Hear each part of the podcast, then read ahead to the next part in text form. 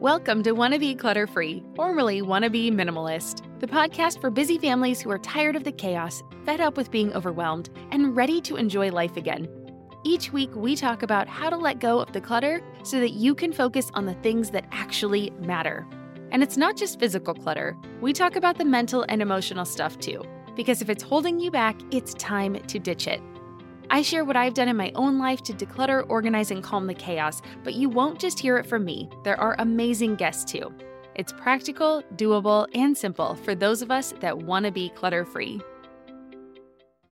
This podcast is supported by Active Skin Repair, a skin health company helping people heal with natural, non toxic, medical grade ingredients. We've been using Active Skin Repair for a few months now, and I am seriously impressed. They use a molecule called hypochlorous acid, which is pretty much a superhero in skincare. It mimics your body's own immune response, helping to cleanse, soothe, and reduce inflammation to support the natural healing process. And let me tell you, it works for more than just scraped knees. Whether it's sunburns, rashes, or even more persistent issues like eczema or acne, Active Skin Repair has got you covered. The best part, it's totally safe and non toxic. That means it's gentle enough for every skin type, from the little ones to grandma and everyone in between, making it the go to for everyone in the family. I scraped my knuckle the other day while doing laundry, and my first thought was to grab the active skin repair because one, it doesn't sting like other products, and two, I knew it would help me heal faster. So if you're looking for a natural, effective way to handle boo boos, check out Active Skin Repair. And because you're a listener, you can get 20% off your order. Visit ActiveSkinRepair.com to learn more about Active Skin Repair and to get 20% off your order, use code CLUTTERFREE. Again, that's ActiveSkinRepair.com and use code CLUTTERFREE to get 20% off your order. You're listening to the Wanna Minimalist Show, episode number 10.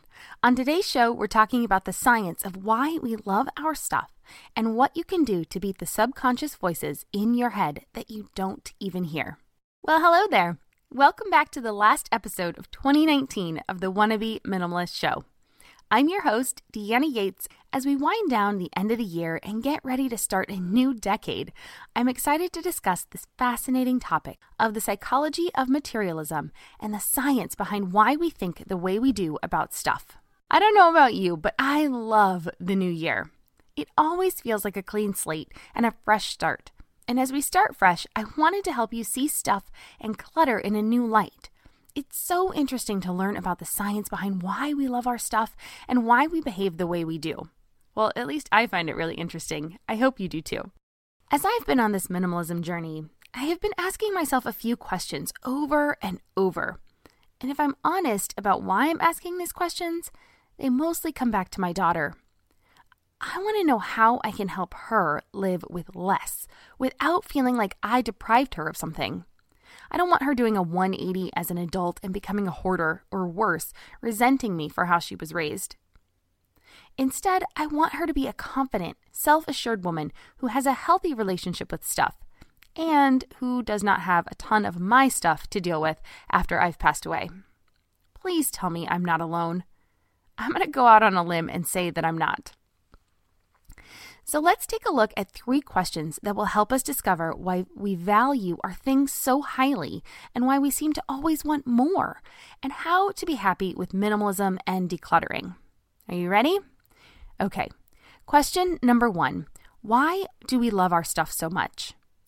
In a TED talk by Christian Jarrett, called Why Are We So Attached to Our Things, he explains that our attachment to stuff begins at an early age and comes on quickly. From a young age, we believe that our things have a special and unique essence. This was discovered through a study where researchers told children that they had a special copy machine that could make exact replicas of their most favorite toys. It was supposed to be like magic. When they offered a choice between which toy to play with, theirs or the new copy, children overwhelmingly chose their toy. Now, while this might seem like a simplistic study, we can see this in our own lives. I even have an example from just this morning. I woke up before my husband, and as the coffee pot finished brewing, I poured myself a cup and added my creamer. However, just as I was returning the creamer to the fridge, he joined me in the kitchen, so I offered to make him a cup of coffee too. The funny thing is that instead of offering him the already made up coffee that I hadn't even taken a sip of yet, I started to make a new one for him. You see, I was thinking of that first cup that I already made as mine, and that the next one would be his. It's so silly, right? The two cups of coffee would be identical in the end, so why was I assigning ownership? The amount of coffee and creamer in them would be the same. The temperature would be the same. Shoot, even the mugs are identical, so a stranger would not be able to tell them apart. Now, because I was working on writing this episode, I caught myself in the act and I gave him the already made cup of coffee so he could get on with his morning while I finished making that second cup. So then I finished making myself a new one and I got on with finishing up this episode. But can you see how this plays out over and over in our daily interactions and it can happen without us even thinking about it? Once we own something and claim it, play with it, or use it, we attach all sorts of emotions and feelings to it, so much that we overvalue those items. Now, this phenomenon is called the endowment effect, and there are a few studies to show how this works in real life. One of the most famous is the mug experiment from 1990, where professors assigned students into groups of sellers and buyers. The sellers were given a coffee mug and asked what price they were willing to sell it. The buyers were also asked at what price they were willing to buy the mug. Now, even though the sellers only owned the mug for a few minutes and never even used it, the average price of $7.12 was over two times the average buying price of $2.87. Just because the mug was owned, it became that much more valuable to the owners. And if the owners had been the buyers, they would not have overvalued that cup.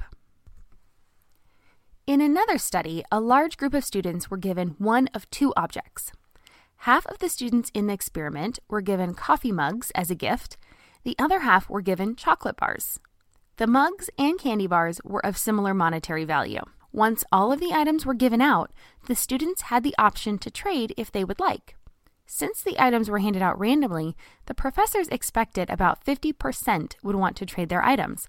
However, only 10% were interested in trading the endowment effect was officially established. Once the students started to feel ownership of an object, they favored it, even though that ownership had been randomly selected. And so nobody knew whether people really valued the coffee mug or the candy bar. They just valued which they owned first. That brings me to question number two. If we're so attached to the things we already own, why do we always seem to want more?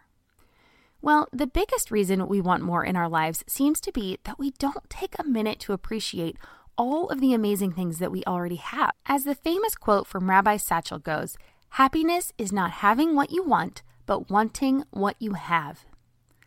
Wanting is like a bottomless pit.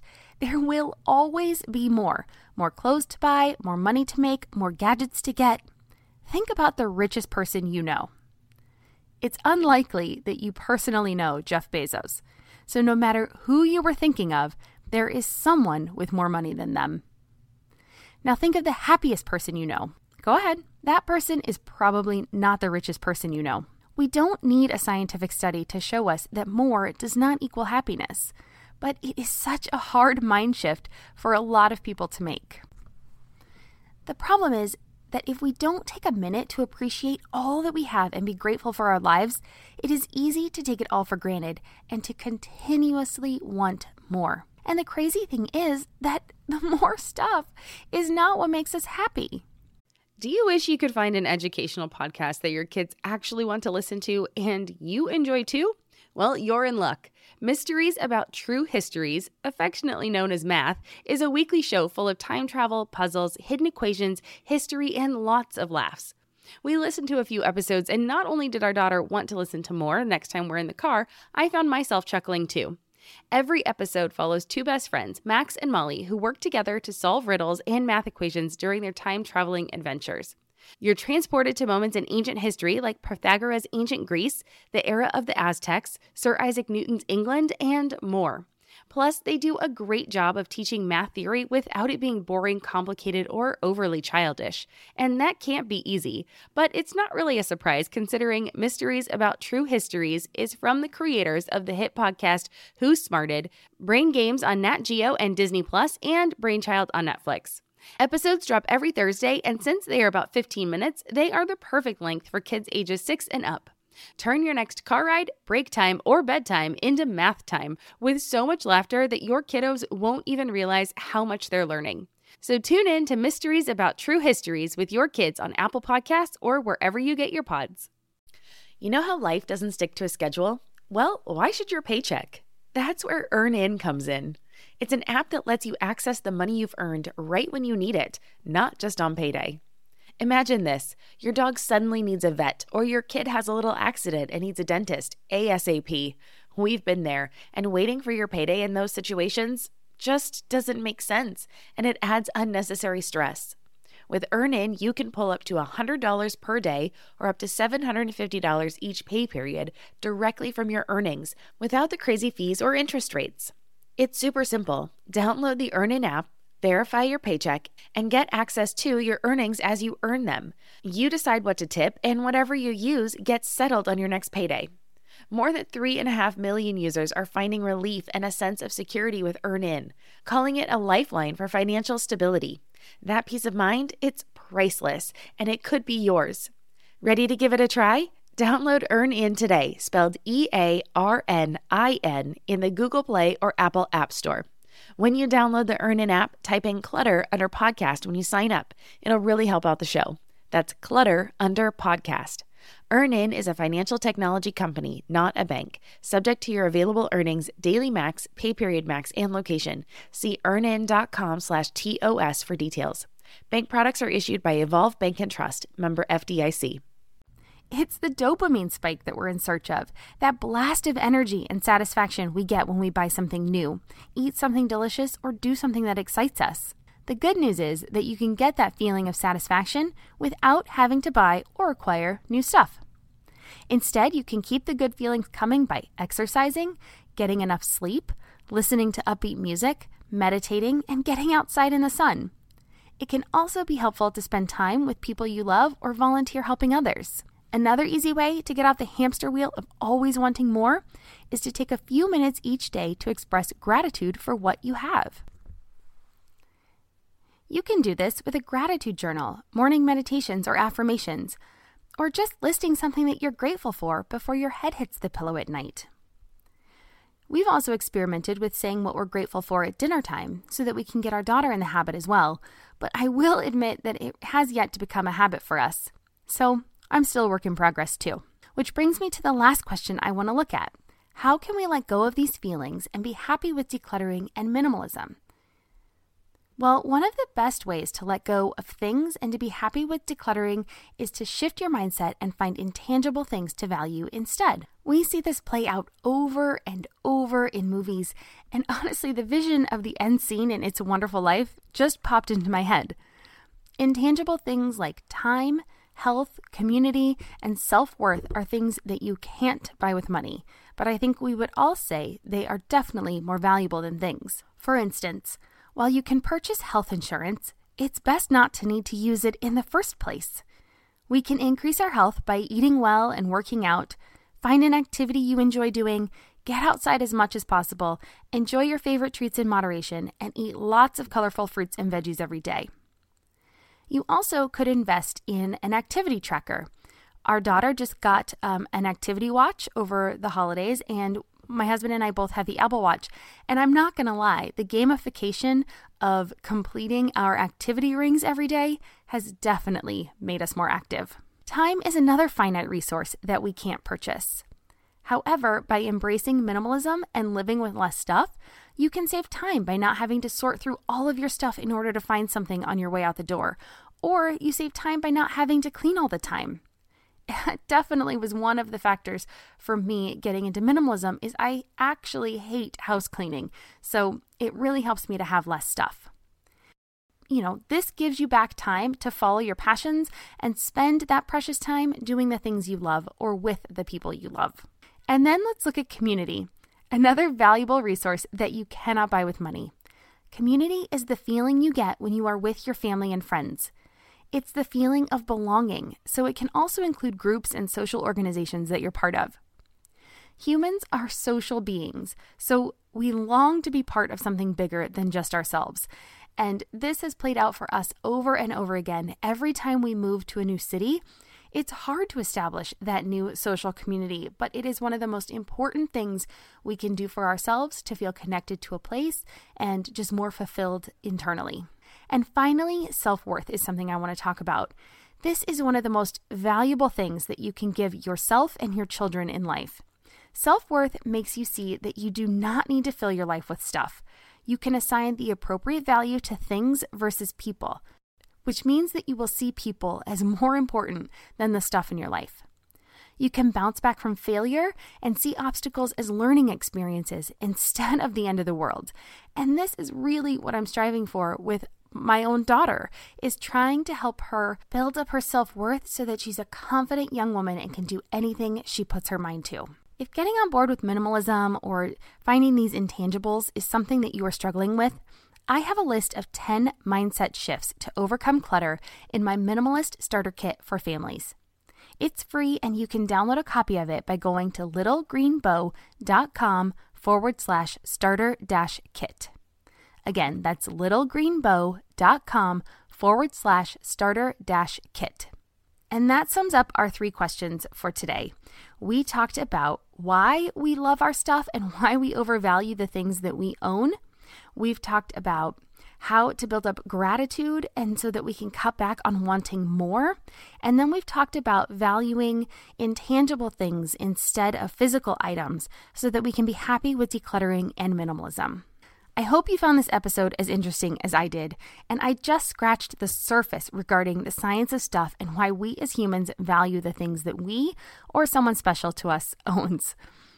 Perhaps knowing the underlying psychology of the endowment effect or taking a minute to appreciate all that you already have will help you along your minimalism journey. I sure hope it does because I want you to have the life that you crave and that you dream of.